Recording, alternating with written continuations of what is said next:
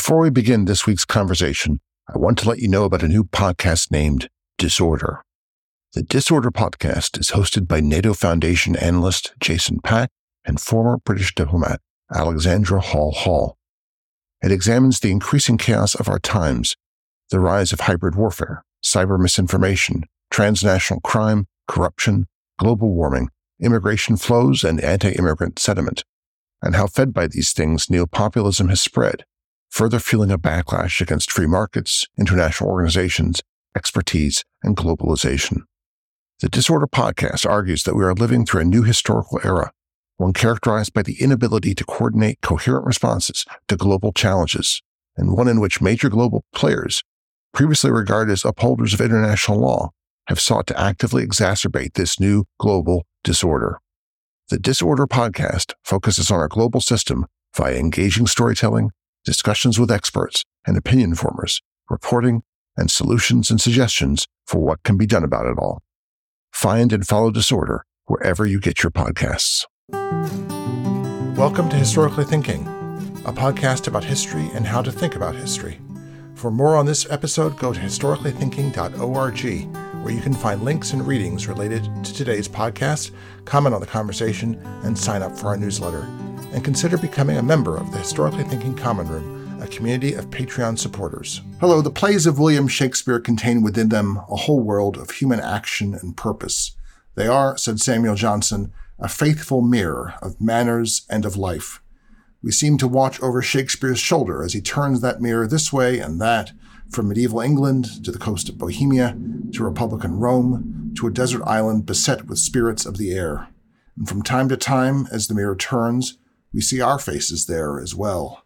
In those moments, we sometimes come to realize, writes my guest Eliot Cohen, that while we like to think that whatever we see in the mirror is beautiful, Shakespeare forces us to realize that there may be ugly or even hideous things there as well. Eliot Cohen has been a faithful viewer of William Shakespeare's Mirror for many years, and his new book is a distillation of those lessons shaken together with his equally long study of statecraft and strategic thought. It is The Hollow Crown Shakespeare on How Leaders Rise, Rule, and Fall. Eliot A. Cohen is the Arleigh A. Burke Chair in Strategy at the Center for Strategic and International Studies and the Robert E. Osgood Professor at Johns Hopkins School of Advanced International Studies. Among his many books are Supreme Command, Soldiers, Statesmen, and Leadership in Wartime. He has also served as an officer in the Army Reserve, a director in the Defense Department's planning staff, and from 2007 to 2009 as counselor to the Secretary of State. This is his second appearance on Historically Thinking. Since he was on to talk about civic education, he's gotten into podcasting, co-presenting Shield of the Republic with partner in crime Eric Edelman. I highly recommend it. Eliot Cohen, welcome back to Historically Thinking. Al, it's great to be back with you. So, uh, how is Shakespeare a commentator on statecraft and power? You almost necessarily begin with the Baconians, who insisted that someone from a grammar school in provincial nowhere couldn't possibly yeah. have known about this, that, and the other, couldn't possibly known have about being a soldier or about Italy. He must be someone interesting, like Francis yeah. Bacon. And likewise about statecraft. You know, I mean, how could how could Shakespeare know anything about statecraft? That, that is one of the most peculiar things. Um, I, I, would uh, commend to your listeners a wonderful book by James Shapiro, who's one of the great Shakespeare scholars, uh, who wrote a book called Contested Will, which is about the history of the idea that Shakespeare couldn't have been Shakespeare. And he, I mean, he thoroughly demolishes it. The, the sad thing actually is that scholars had thoroughly demolished all the alternative explanations uh, of Shakespeare being somebody other than Shakespeare by the early 20th century. And one of the unfortunate things that the internet has done is it's allowed all the screwballs to uh, get together and, you know, that's what it does best. you know, and uh, convince each other that this couldn't be the case. There's also, I will confess, I mean, one of the things that's most odd is you get some actors, including very good ones like Mark Rylance and Derek Jacobi, who succumb to this stuff. Of course, one could ask, well, you know, you do a pretty good job of playing a king, and as far as I know, you've never been a king. Um, so it's it, it, it's very bizarre. I mean, I'll just real quickly. The the uh, the fact is, Shakespeare was was we know that Shakespeare existed. We have he did not leave letters or a diary, uh, or, well, or the letters he wrote were kind of purely of a business nature. Um, that was very smart in a very fraught political age, but he was well known to his contemporaries, including people like Ben Jonson. Um, and the, the, you know when you actually dig into what are the other possible alternatives, you'd have to have an incredibly vast, complicated, subtle conspiracy to explain all this. So it's it's nonsense. And at the end of the day, it's not very important because yeah. important to the plays. Yeah. That's really what, what matters. The, the one um, problem is is that people just don't have any conception of how little evidence actually exists about them. You know, like in, in, even in the 20th century, let alone how hard it is to know about uh, very important people in the 16th century. Right. Um, exactly. And also, they, you know, they imagine letters, or everyone everyone must have kept letters and journals, and they tell everything about themselves and their deepest thoughts in them. And of course, they don't. And that would have been a very dangerous thing to do back mo- then, or potentially a, a uh, dangerous thing. You know, one thing to remember first um, to Shakespeare's education, he went to yes a grammar school. You, you say that, and you know, you think it's sort of like an American elementary school. No, no, no it's actually more like a an advanced collegiate um, education in Greek and Latin. Mm-hmm. Uh, so there was that. He and he was clearly an omnivorous reader. You know, you can trace some of the things that he was reading. The, the other thing to remember is that he was quite close to the court. I mean, his um, he belonged to two different theater groups, which were sponsored first by the um, uh, the Lord Chamberlain, but also eventually by the King, mm-hmm. uh, King James I. He, he wrote as much under James I as under Elizabeth. And he, you know, that actually put them in pretty close contact because part of what would happen, particularly during times of plague, they'd go out to the countryside and they would be playing in uh, fancy houses. Uh, or they would put on plays directly for the king. So they were actually interacting a lot with royalty. In fact, the costumes that they had were usually cast off uh, aristocratic clothes that their sponsor would would give to them. Uh, there's even we, we, know of at least one case where Shakespeare had a pretty close brush with uh, authority during the uh, famous conspiracy of the Duke of Essex against uh, Queen Elizabeth, where he uh, Essex was basically going to try to launch a coup had Shakespeare and his company perform Richard II, which is about a, a kind of weak, and incompetent king being deposed. And, um, you know, was it, what's interesting is we know that Shakespeare and his uh, the fellow players were interrogated, but nothing ever happened to them. Some people say, well, he may have also been a, a spy. But in any case, he, he was quite close to the court um, and observing it all the time. But the other thing is, he was a genius. You know, I mean, I, I, we we have trouble wrapping our heads around geniuses, but you know, by me, the definition of a genius is if somebody is still reading what you wrote half a millennium later, then you're some kind of genius. And there are others, you know, Aristotle, yeah. Plato.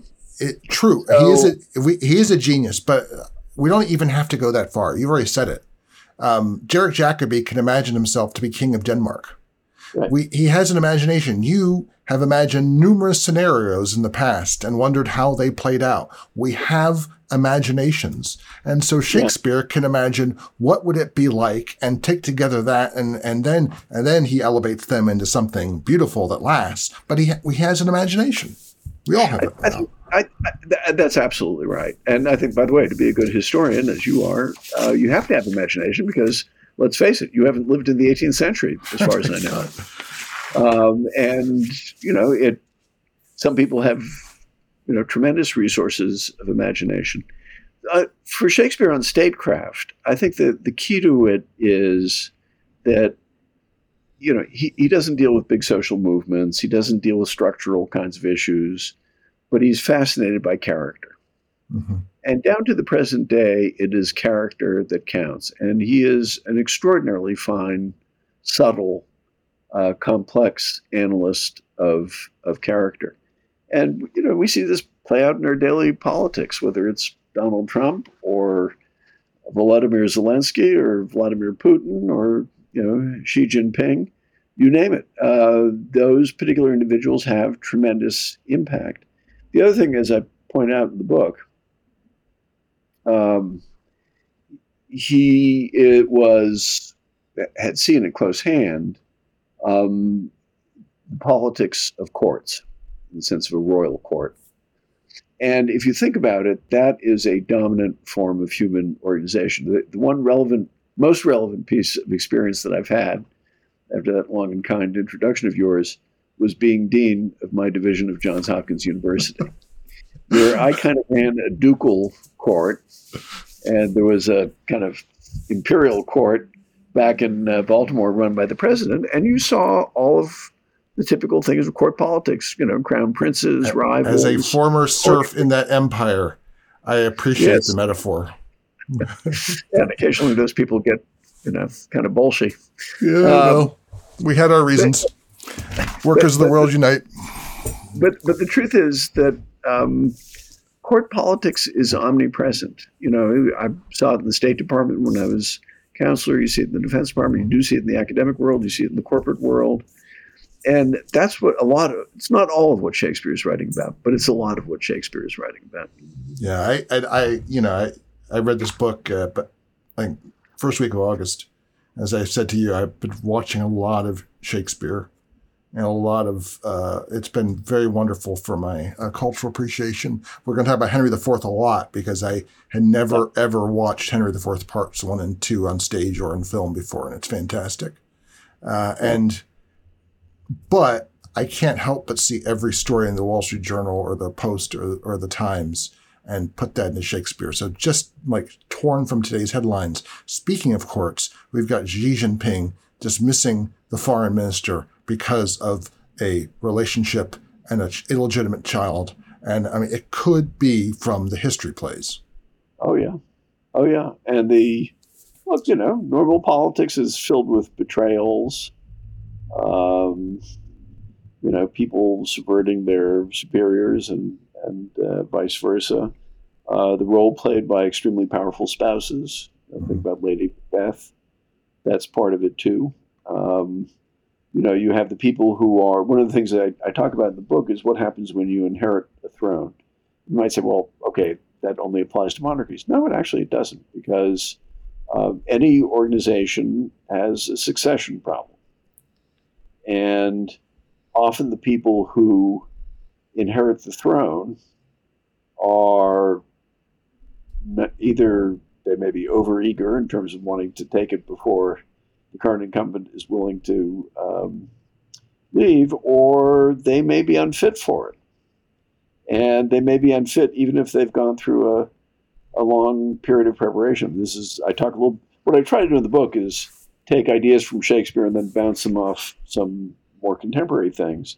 So if you look at uh, what happened to GE, you know, you had Jack Welch, this supposed mastermind of developing talent and training talent, and after a long, exhaustive search, he picks Jeffrey Immelt to uh, succeed him as CEO, and you know, within a few years, GE has been blown up and uh, really doesn't exist anymore. So you know that's that is that was a Shakespearean story, and it's a Shakespearean story in part because it's a sort of a father figure being utterly shattered by you know the the son who isn't what he thought he was going to be, and you mm-hmm. get that in reverse too, which is actually part of the Henry the Fourth, Henry the Fifth story. Where and then at the kernel of that, we've got the deeper self delusion that we always have yeah. is that only if we could have seen things coming, it would have been different. We could have planned differently.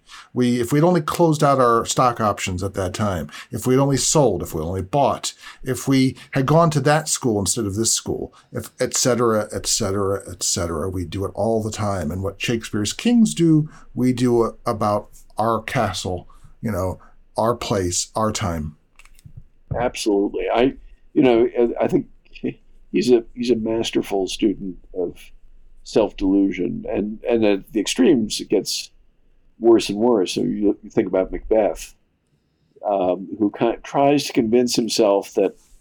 Well, first he convinces himself that, that this is a good idea, even though the three witches or the three weird sisters, to be a little bit more accurate, um, you know, are very careful about what they tell him. They tell him things that are true, but they're very partial truths.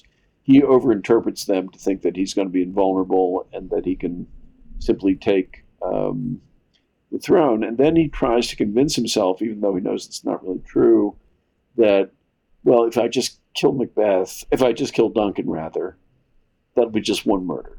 And I won't have to commit a whole bunch of murders. But then, of course, he has to commit a whole bunch more murders but then he convinces himself that because they've uh, said, well, you're not going to be killed by any man of woman born, that nobody can touch him until it turns out, well, that doesn't apply to somebody born by cesarean section. And, and of course, he ends up uh, with his head cut off. And, you know, at each step of the way, he's. It's, it's not just that he's fooling himself, he's letting other people fool him. Mm-hmm. He's willing to be fooled. I find so interesting is these characters who sometimes against their better judgment let the people around them fool them and boy does that happen in mm.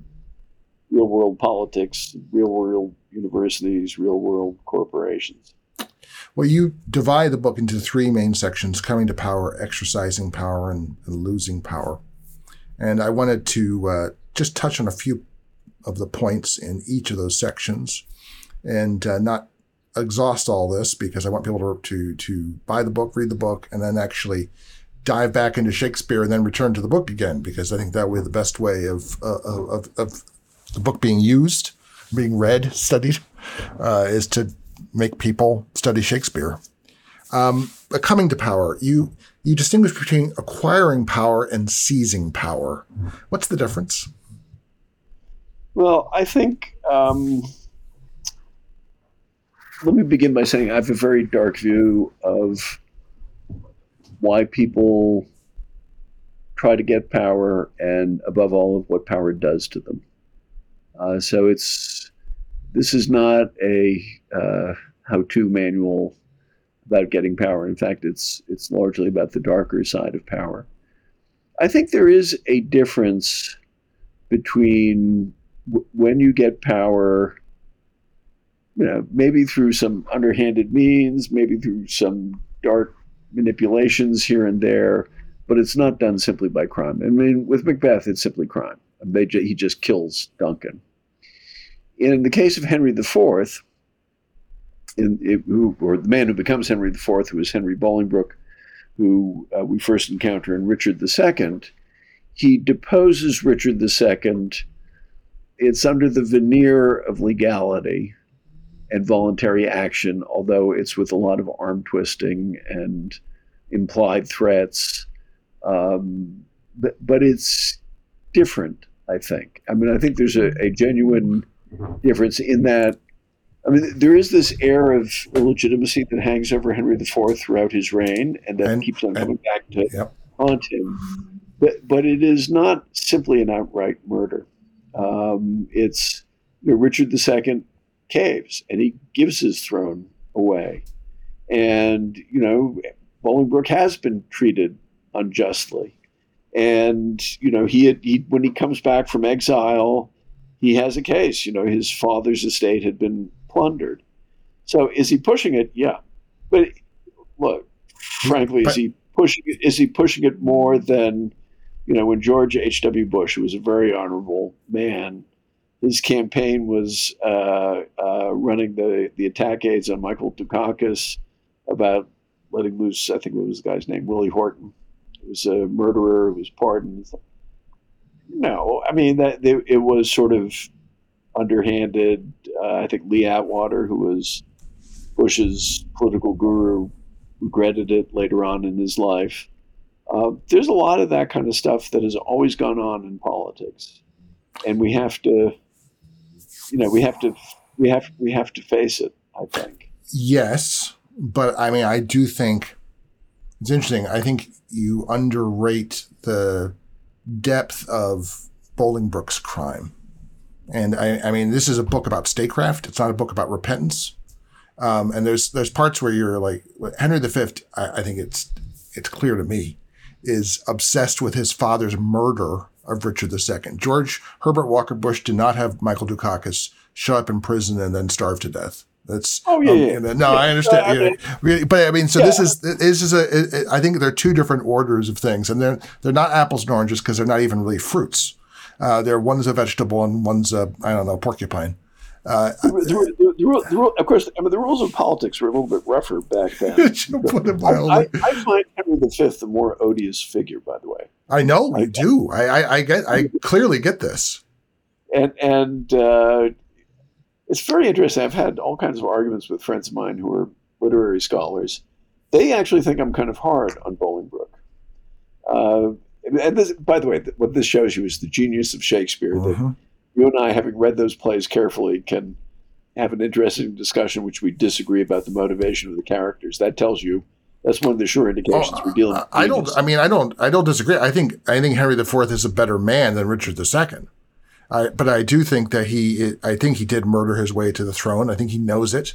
I think he likes to delude himself about it. But while in Shakespeare's genius is in the same wonderful monologue, he can both refer to it and lie about him and lie about it to him to Well- himself. Most importantly of all, But you know, welcome to politics. I mean, welcome I- to life.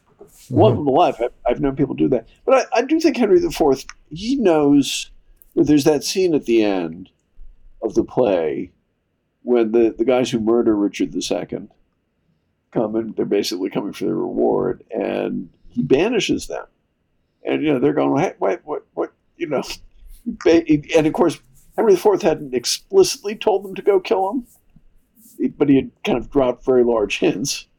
Um, and he turns to them and says, They do not love poison who do poison need. so, in other words, he knows that he administered poison, but he's not going to love poison.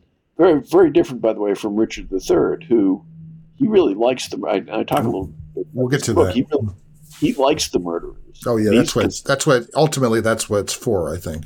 Yeah, because that, that that's that's what he is. But I, I've had people argue with me that Henry the Fourth, um, that Henry Bolingbroke, as he then was, when he comes back after he's been exiled, is not planning on taking the throne.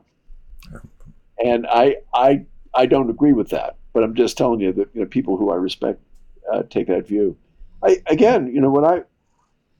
I mean, I've seen various institutions. I'm not talking about Hopkins right now.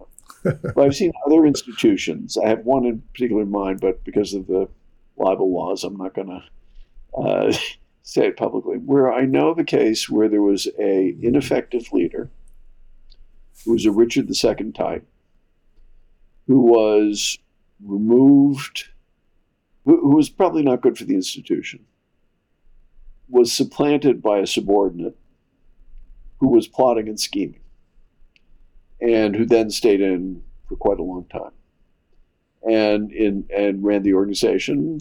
Some strengths, some weaknesses. I don't think it's quite as good as Henry IV was. Um, and you know, it's a pretty, it's a pretty powerful parallel. And I don't, I view that episode as one of intrigue. Um, I'm not sure I view it simply as one of brute seizure. And I guess I, I do draw a distinction there, in part just because I've seen, you know, I've seen so many times things that are kind of underhanded, uh, but I wouldn't, but I, I do distinguish between them and things which are really, you know, just utterly, wow, this, this may just seem shades of gray to people. By the way, I should mention the opening line of the book, which is, it's that it's all very well to see Richard II and uh, Goneril and Iago on the stage. I've had to work with some of those people, Mhm. and and that's in some ways the theme theme of the book because Yeah. it, it does reflect my own experience in politics and uh, administrative positions, and simply being a Washington native for these several decades now. You make an interesting Um, comparison between Henry IV and Charles de Gaulle, who in many ways uh, thrust himself to power um, through force of will, which Yep. arguably Henry IV does as well. Could you expand on that briefly? Well, I mean, de Gaulle did that uh, as well. I mean, after leading the very leading the Free French and uh, you know briefly, really being the uh, effective ruler of France immediately after liberation, he then kind of goes into a self-imposed exile and uh, as Henry IV later on tries to explain to his son, so in a way keeping himself hidden at Colombey des Églises, which was his um, his estate in Normandy, and then he suddenly appears on the stage. What what one of the things that Henry IV and de Gaulle have in common is that they're both pretty remote men. You know, they're they're not they can't be in touch with the common man, really. They never were. And so it, it doesn't really get to Henry IV at the end, but it certainly got to de Gaulle that he didn't understand where his society had moved by the time you get to 1968. And so his fall is very rapid and very and very shocking. And, and de Gaulle was a very, a very much an aristocratic figure with aristocratic values. Um, now, with Henry IV, what he, you know, what he, I think, uh, he, he doesn't experience anything like that. He experiences a, a, bunch of nobles who he thinks he has helped along, and they think he owes them everything because without their support, he wouldn't have been king. I'm not sure he really understands their motivation at all either. These are both self ruled men. Now, by the contrast is really with Henry IV's son, who becomes Henry V, who is very good at figuring people out, and who has, uh, you know, he has had much, much wider experience of the seamy side of life and of the lower classes, uh, all that because he, you know, he's been spending time hanging around with Falstaff in the, uh, you know, taverns and brothels of uh, Eastcheap, and the result is that his his empathetic understanding of the people around him is, I think, unmatched in Shakespeare. And even then, there even then there are limits to it because he's because of his egotism. But but he he knows what's going to motivate them in a way that Henry IV never does, and and therefore he's ultimately more successful. Um, manipulation. Speaking of Henry V, uh, that whole that great monologue that he delivers to Prince Hal when he's trying to convince uh, Hal to be as he was and not to waste himself on the commons and you know be like a a comet that suddenly yeah. appears right um, that's a masterpiece of manipulation in itself uh, because yeah. he's manipulating Hal he's comparing him to Hotspur uh, to, yeah. to young Percy and saying you know well you'll probably be you're my worst enemy. You'll probably ally yourself. He drives Hal to himself um, by that comparison. Uh, but as you as say, um, Henry V throughout the play that's named after him is a masterpiece of manip- uh, masterpiece of manipulation. All the way through, from the very from the very beginning, where it's very clear that he's um, sort of playing with Falstaff, and he, he's learning from Falstaff. There's, there's they go through this sort of um, mock play mm-hmm. where uh, first Falstaff uh, plays the king, um, and then and uh, Hal uh, plays himself, and and then plays the king, and then plays the king, and at the end of it, uh, there's there's this wonderful passage where Falstaff says, you know, the only good man around you is Falstaff, and uh, you know, remember me when thou art king. Right, and don't banish him. You know, banish Poins, but but dear Jack Falstaff, good Jack, for honest Jack uh, Falstaff, banish him and banish all the world. Yeah, banish him. Banish and then Henry replies, uh, "I do, I shall." he, says, I'm going to do that. And it's very short. And that's the moment. And there are a number of moments in that play where the, the mask falls. And you see what, Henry, what Hal's really thinking, which is, yeah, I'm going to have to get rid of this guy.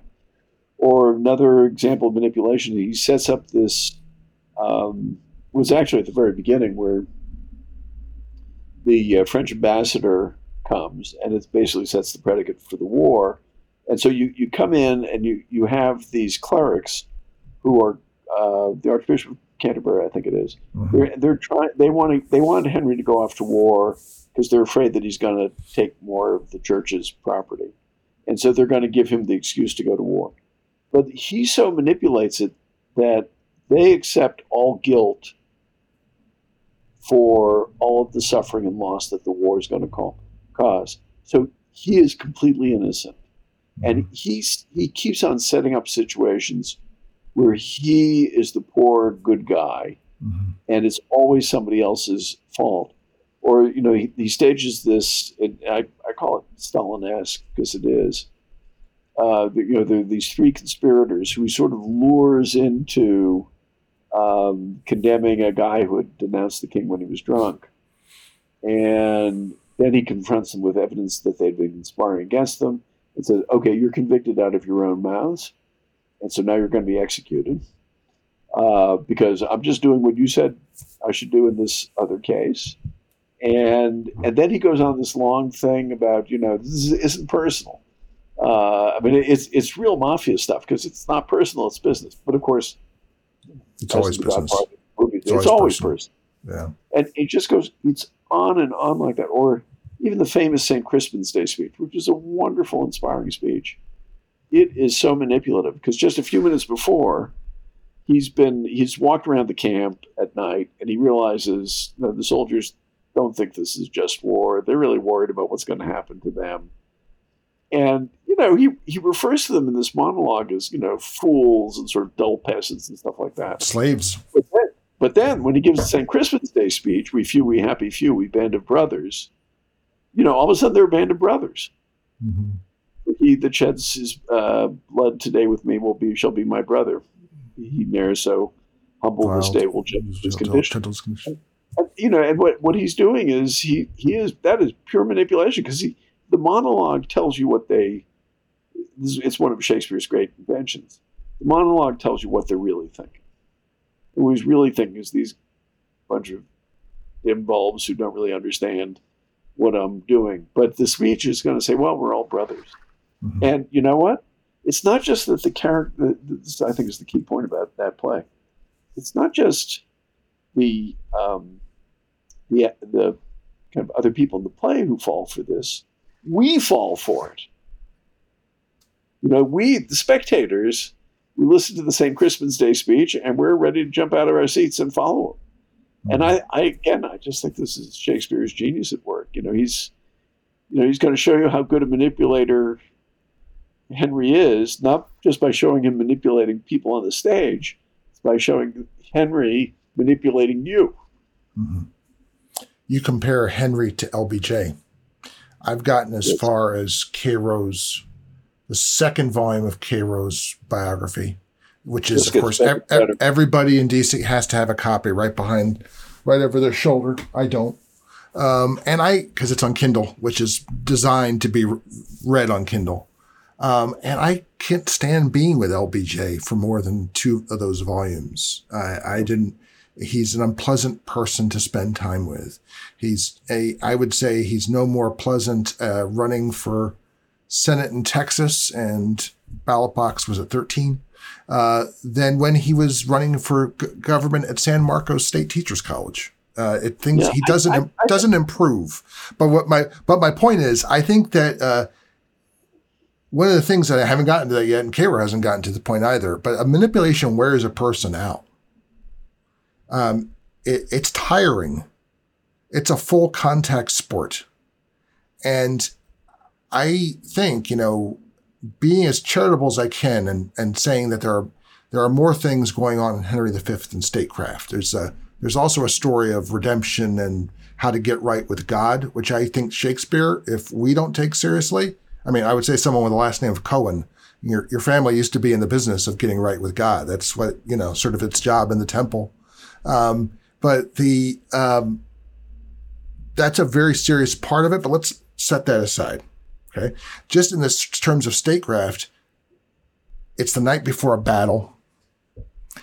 His first, maybe his first big battle. Okay. Let's leave Shrewsbury out of it. Uh, that's bad enough for any commander. Uh, he does yeah. wish he could sleep. He has yeah. his fa- he has the murder of Richard II. He has the way that his father came to the throne presses on his religious conscience. Um, you know, and manipulating people in the in the in the service of statecraft and the service of the throne, however noble, is tiring. It's tiring. Yeah. You want to retire to Texas and smoke a carton of, you know, Pall Malls and uh, drink a bottle of Chivas every day, which is what LBJ did. So, you right. know, and that so he died. He died yep. pretty pretty soon. I of course I have a darker view of that. I thought that was pretty dark. no, no, not dark, not dark enough. I think what, what I think what Henry is doing in that scene is where he's saying, you know, I'll have you know, people sing psalms and you know give uh, charitable donations. I think you know he is he figures he can manipulate anybody, and I think he figures he can manipulate God too. I, I think you're right, and in and in the background, in the background of the Henric, Henrician Reformation, which is very much in Shakespeare's audience's mind, they see what's going on there, yeah. too. You know, they understand this is the way medieval people behaved. You know, yeah. is this how you get right with God? And the answer for many of them is, we no, that's not going to really work. That's not, that's, you know, that's not how you get, yeah. right with God. No, I, I like I said, I, th- I think he's he is manipulating all the way through, to include the um, the famous scene at the end with the the French princess. We mm-hmm. it's really dark. sort of seduction, and it's usually played for laughs. Sure. And Shakespeare sort of writes it for laughs because she's speaking this kind of broken English, and he's putting on this you know bluff old soldier act, which we know is an act I mean, again, that's the thing. We fall for it too. We think it's charming. You know, if you see the Kenneth Branagh version, right? Well, and if you if you direct it with Branagh and his then wife, uh, yeah. and and they're young enough and they're pretty and it's all the rest that. But when you read it, it's different. It's a right, and then you know you're reading it and you think, well, hell, he he just killed most of her brothers and cousins. Um, he is basically threatening a form of rape. Mm-hmm he is insisting that he's going to take all of France. I mean, it's it's a um, pretty dark, coercive kind of thing. Not, not, to, great, not to get all gender historian here, but she has become the objectification of France. I mean, she is France, and he is going to seize her, and he is going to rape her, and he's going to yeah. get a child off of her, which will neither be France nor England, but both. Yeah, I mean that's that's what that's I mean, what the dialogue says. The, the, well, exactly. The dialogue the dialogue does say that, and there's there, as always the case. There's sexual innuendo, as as there is in Henry VI when you have Joan Joan of Arc. Mm-hmm. There's another case of the female representing um, France. Re- representing France, although I think there are different set of issues that emerge mm-hmm. there. I think that the, you know the good thing is at the end of the day, Henry gets his comeuppance, which I think is uh, it, it is so typically Shakespearean that you know, okay, the play ends. He won the big battle. He's got the girl. Um, he's got the kingdom, and the chorus, which has been cheering him cheering him on. And Shakespeare usually did. I don't know of another play where he uses a chorus. Um, is saying, oh, you know, just great. You know, we've tried to convey how great this is, but it's, of course, we're limited by the fact we're in a theater and all that. And, uh, oh, by the way, you know, he died uh, young and his son was an infant and he lost all that. Mm-hmm. Click. End of the play. and so, you know, you, when Shakespeare does that kind of thing, as he does in a different way at the end of Julius Caesar, I think you have to ask yourself, what, what kind of message is he trying to convey? And I think the message he's trying to convey is, yeah, this guy could manipulate everything. The only thing he couldn't manipulate was his own death. Mm-hmm. And that ended up being the most consequential thing. Yeah. Yeah. Uh, it is, you have to judge kings on the two things that they can't, or three that they cannot control when they die, whether they have a son or an heir and how good their heir is. Yep. Uh, and so Charles II is in many ways then a failure, but yeah. to a certain extent, it's not his fault. But yeah. he's a failure. Uh, Henry V is a failure. He couldn't choose the moment of his death, or the fact that his son should have been a college president instead of a king. Um, you know, but sorry, uh, he would never survive as a college president today.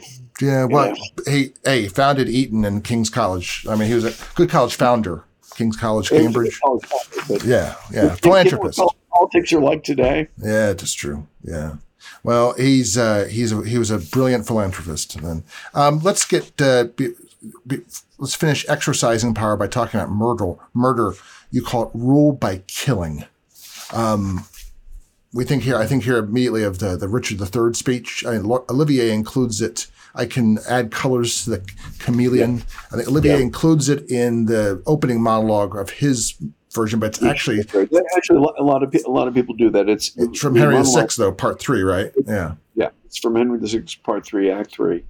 Um, I think that that soliloquy, by the way, uh, is just brilliant, and it's it's the soliloquy really. I, I meant to say earlier that Shakespeare really, if he, even if he didn't invent it, he really perfects it Mhm. because it's the speech where Richard, to be sure, reveals himself as a monster. But the great thing about it is he walk as he kind of walks us through where his head is at, and where he starts is just sort of normal thwarted ambition. Mhm. That you know, I'd like to have high office, but it seems far away. Um, and there are all these things between me and the crown. Well, okay, maybe I should just try to please myself by you know being a ladies' man, and then you know love forswore me in my mother's womb. You know, and he's because he's deformed, and you know it would just be a cruel joke. He said, "I'm that's I'm unlovable," and and you feel for him at actually a certain level. And since I cannot prove to be a lover, therefore I am determined to be a villain and Right. hate the idle pleasures of these days. But of course, it's all a damn lie, since he's actually able to then woo and basically win the wo- He- the wife of the woman, the man he's just murdered at the end of Henry VI. He can seduce, but he Mhm. can't love. That's right. and he, he can't love and he can't really be loved because even if she goes along with it she's not in love with him. Right. and i think the thing is that he's smart enough to know the difference. Just i mean he, he's not taking a ple- he's not taking a vow to be celibate. He he's recognizing that he is not fundamentally an unlovable human being which is a pretty dark thing. But then I mean, just to finish up on that soliloquy, he goes through, you know, he's describing himself as if he's kind of, uh, you know, trapped. He's lost in a thorny, Thorny wood. Wood. Yeah. He's, you know, the, you know, he's tearing at the thorns, and the thorns are tearing him, and you know, he'll he'll have to hew his way out with a bloody axe.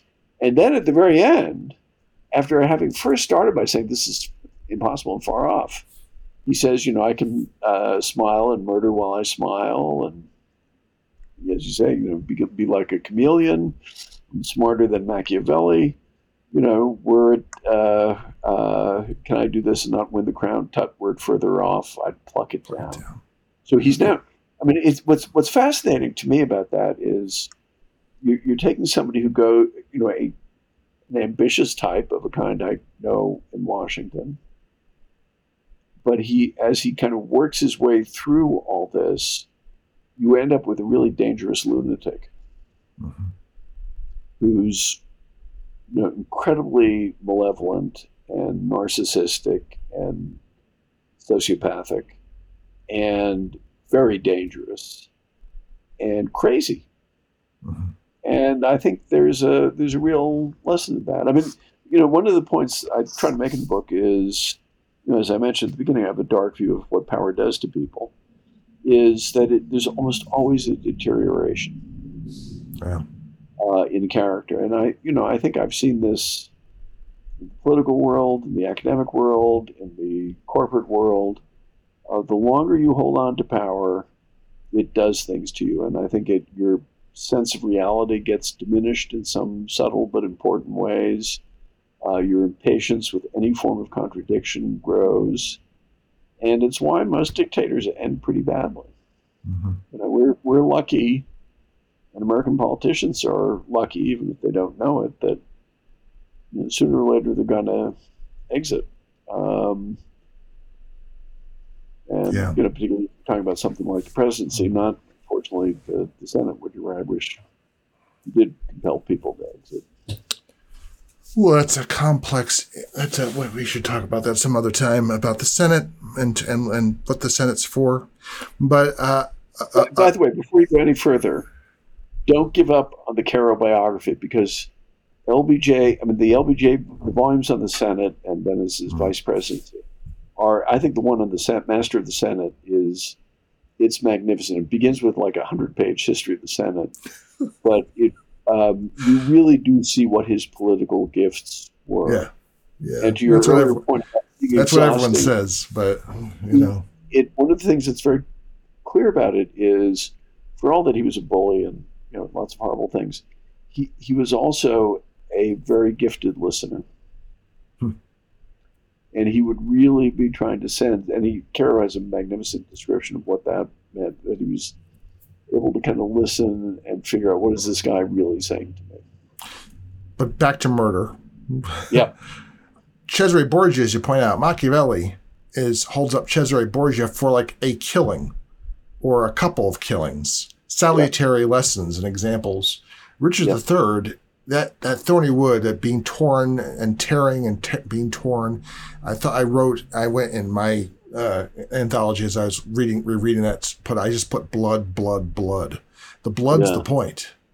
Um, yeah. And there's this, and then very quickly you watch any you watch uh, Olivier's version of Richard III. You watch uh, Ian McKellen's sort of uh, modern alternate fascist reality version of Richard III. There's a certain point where he completely loses the point. The killing is the point. Yeah. You yes, know, that's, that's, that's what really it's there, about. There, there are a couple of markers on that. One is um, that he really wants to talk with the killers, and he likes the killers. And you know, if you look at Macbeth uh, or at Henry IV, they really, you know, they'll deal with the killers, but it's not like they they really like that line of work so much. Um, I mean, they're not squeamish, but they're they distance themselves somewhat. He does not. He he really says, "You guys are great." So that's that's one thing. But the other thing that I, I found really interesting and that I comment on in the book is the way in which after he um, after he's been crowned and he orders the murder of his two nephews in the tower, that he when his loyal lieutenant Buckingham expresses some reservations. He says, you know, I wish the bastard's dead and want it done suddenly. I mean, he, he's, there no, and before that, you know, he had used all kinds of cutouts and subterfuges and stuff yeah. like that. And in this case, now he wants to actually have his hands on it. And he, there's even one point where he, he asks, he says, Oh, I really want to know how they died. And it's, I think I compare it to Hitler reported story. It's not entirely clear if it's true. That Hitler really wanted to see the uh, uh, pictures, uh, the films that they took of the uh, July plotters against him being executed. Yeah, and and like Hitler, the murder with Hitler, the Long Knives. Okay, that's um, sort of internal purge, cleaning up some you know loose ends, getting rid of the the two socialist national socialists, getting rid of the two conservative national, you know, the monarchists, t- tidying up, making things neat. But, at, yeah, but even as late there. as didn't end there. Even as late as at 42, 43, where Himmler gives that hysterical speech to the SS saying how, you know, you know, it's this is a really traumatic. We're all suffering as we kill Jews. Well, actually, doesn't say that, but as as we're solving this problem, and we're gonna, it's going to be a great stain on us, and it's a terrible burden, but we have to pay this price, you know, for the the hygiene of the future or whatever he said. You know, it's essentially what he's saying. Yep. Um, but of course, by forty four, it's an end to itself. And by 45, they, they, I mean, you know, when you have people are like Canaris and Bonhoeffer and all those people being executed like on around uh, about Hitler's birthday in 1945, it, this is machinery that will of death that goes on by itself. It is the point. And and I think look, I think you're seeing that uh, beginning to happen now in Russia. oh, the, yes, that's. I, I was hoping you would say, yeah, that they're committing in Ukraine or just staggering. But I also think that you know in Putin's inner circle, you're now going to see more people have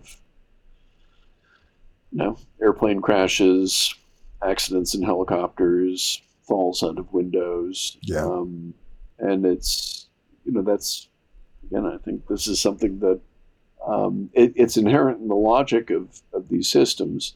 That's why I mean I talk about Julius Caesar, uh, in which Brutus is kind of a dope for not understanding that if you kill Julius, Julius Caesar, you have to kill Mark Antony as well. Yeah. Cassius, who's a much smarter guy, says mm-hmm. you, you know you can't leave Mark Antony live, and because Brutus doesn't really re- want to recognize that he's doing something really pretty ghastly, refuses to do it, and the result is both of them get killed, mm-hmm. and a lot of other people as well, including Cicero.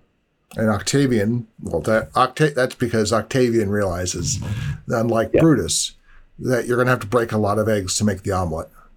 Yeah. And your Well, egg, my egg, your egg, my egg. Yeah. Yeah. I And mean, he- this is he's completely cold-blooded about it.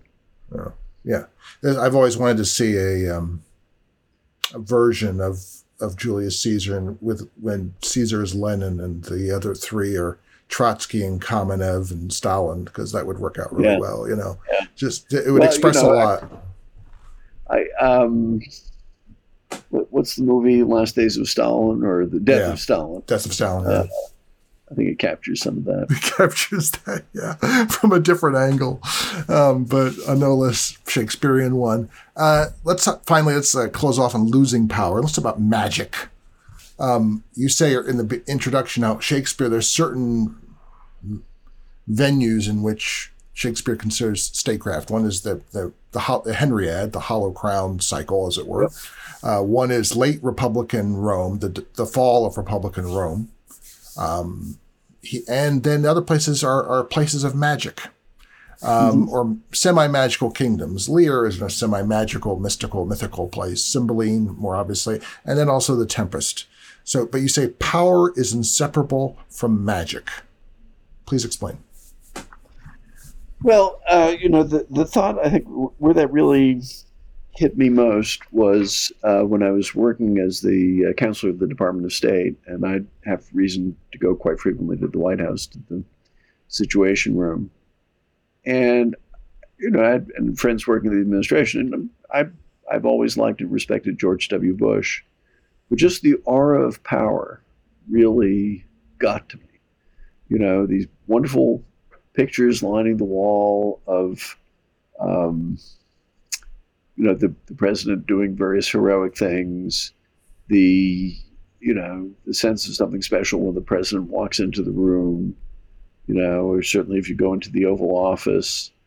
Um, it's the magic of power. I mean, really, in some in some political campaigns, you really see it. You know, I think Barack Obama really fell victim to his own sense of his own ma- magic. Uh, there's that New Yorker interview I think he did during the campaign where he says, you know, I'm a better speechwriter than my speechwriters, better political analyst than my uh, uh, strat- political strategist, I'm a better policy guy than my policy guys. Is that the same interview which you said, I believe my own BS? Or maybe. yeah, well, he, he was. He was. Um, and in fact, you know, he says, I think to Harry Reid, I've got the gift. Uh-huh. You know, that's that's a belief in your own magic, and it, it which means you think you can make problems disappear or go away. You call that And the, Glen, the Glendower syndrome, which I like. I like well, very much. yeah, right. The, that's actually one of the best scenes in, It's and- and, you know, in, in Henry IV, where uh, Owen Glendower, this Welsh magician, says, "I can uh, summon spirits from the vasty deep," and Hotspur says, "Yeah, but will they show up? I mean, are they? Will they come when you call?" Uh, but I, I think it's it is something that is pervasive in um, in situations of power that we ascribe uh, at least a kind of magical aura and sometimes genuinely magical powers to a leader who you know you just begin to believe is all knowing and foresightful, and you forget forget that they're human. The, I think the greatest tell in Shakespeare is at the beginning of Tempest, where Prospero, the magician uh, ruler of the island, is finally going to tell his daughter how they got there and why he's conjured up the storm and and all that. And the wonderful moment is he he asks her to help him take off his magic robe. uh, because his power is exercised through magic, and there's a lot of there have been wonderful productions of Tempest, which you know real life stage magicians have helped create some wonderful illusions. And he she helps him take off his robe, and he says, "Lie there, my art." And then he begins talking to her as a father should talk to a daughter. And the point is, he can't talk to her as a father should talk to a daughter hmm. when he's wearing his robes of power. And that's why at the very end of The Tempest, he, uh, he you know, he's going back to be Duke of Milan. He had been cheated out of the kingdom by his conniving younger brother. He, um, after he pulled off all these incredible magic tricks, essentially, um, and you know, the right people are getting married, and you know, some people have been punished, and you know, everything has been reconciled. He says, um, um, "I'll break my staff and bury it several fathoms deep, and uh, deeper than did plummet sound, I'll drown my book, his book of spells. So I'm gonna, he's gonna break his magic staff, and you know, drop his book of spells somewhere deep in the ocean where no one will ever find it." And I've often, you know, I, I wondered as I read it, why does he have to do that? I mean, why? You know, if you have all those magic powers, wouldn't you want to go back to being Duke of Milan? You know, with the ability to summon up storms and all that stuff. And again, I think it's because he realizes what power has done to him, and he. It's not that he's happy to be freed of it. It's that he he can be a more normal human being, and you see that in his actually in his relationship with Caliban, his kind of deformed um, you know, half man, half beast servant, who at the beginning of the play, he's just treating you, know, in a completely dictatorial, brutal, even way. And at the end, he sort of says, "I acknowledge that creature to be my own." So he he he can even show some compassion to Caliban, who doesn't really.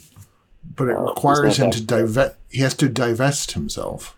He has to divest him and I've seen different productions of it that I think have captured that that very well. There's just one angle, not not really about Prospero, but about Ariel, his spirit, who's flying around doing all kinds of things. And I remember one production in Washington where they Ariel, you know, usually Ariel flies around a modern stage with guy wires attached, mm-hmm. so you, it really the illusion is pretty good.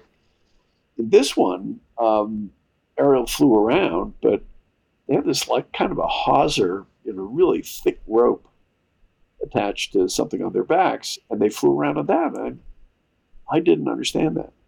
Well, throughout the play, Ariel is begging to be released from his oh. servitude. And so what happens is when, at the end of the play, Prospero sets him or her free, Ariel's sort of an androgynous figure, um, finally gets his freedom, and then thump, the big rope, you know, falls off Ariel and just falls onto the ground, and Ariel walks off stage. and I thought I, that was a brilliant piece of staging. It's a brilliant piece of business, yeah. A brilliant piece of business because what it's saying is, hey, Ariel, you got your freedom, but that means you don't get the magical power to fly anymore. Yeah. And I think we, there's a lesson for all of us in that. I think there is. That's that's that's that's marvelous. But I want to ruin that um, by talking about technology um, and in Ukraine. Uh, you and Eric Edelman uh, have been uh, on your excellent podcast, Shield of the Republic, have been banging your spoons on your your high chairs or your, your endowed high chairs, both of them. Um, for uh, and you know, I've been beating my cup in time at the failure to give Ukraine a lot of stuff early. Um, you know, I, I don't see my British friends that say, why don't we just give them all of our challengers? What do we need them for? And I kind of, we, we have plenty of M1A1s sitting in the high desert of Northern California. What the hell? I mean, yeah. can we, we just, if they if they want them, if they want to run gas turbine engines, okay, God bless, take them all. Yeah. Um, but, you know, ATACMS, Advanced Tactical Missile System, I think, fine, shipped those yesterday. But I know, and I would go to my grave tomorrow believing this, that for most people, an ATACMS, an F 16, an M1 is akin to a magic wand Yeah. It's technology. And we just whoosh and problems are solved. And that has been a perennial American problem probably since the Erie Canal, uh, maybe before. I don't know. Uh, it's what we thought the Gatling gun would do and the Sharps carbine, and we can go on up through all the wars in American history. Um, and of course, technology, like magic, is um, it can confuse the user as much as manipulate the object of the magic. Yeah, I, I mean, I'd say that's true. I, I, guess I would also say, and yeah, at, at, the end of the day, well, I, I, would say in the case of Ukraine, the technology is not completely determinative, but it makes a hell of a difference. You know, when sure. they, God forbid, and no single piece of technology will, will have that magical effect. But maybe to bring it back to Shakespeare, what I would say is the Shakespearean thing in this is um, Zelensky. Mm-hmm. Uh, because, you know, one of the chapters in the book is about inspiration. And, and by the way, Henry V is an inspiring figure. But I talked about the stagecraft of uh, the way Zelensky has inspired his own people and in some measure the world so that he could get those weapon systems. And I think that's that's why it's absolutely still worth reading Shakespeare, and he's still profoundly relevant to where we are today. Because w- without that sort of ins- inspirational leadership by Zelensky, I, you know, the technology yeah. would be meaningless and wouldn't even be arriving there. So you know, and like all, and like all, the, uh, all, all, all, all roads lead back. Yeah. Well, my guest today has been Eliot Cohen. He's the author most recently of The Hollow Crown Shakespeare on How Leaders Rise, Rule, and Fall. Eliot, thank you so much for being, once again, part of Historically Thinking. Al, thanks for uh, having me. It's uh, always a pleasure. And thanks so much to you as well for being a part of Historically Thinking. If you like the podcast, then share it with a friend, or many friends. Vivian Lundy is our assistant producer. John Ruddat is our sound engineer. I'm Al Zambone and I'll be back next week with more history to think about and to shape the way we think about the present.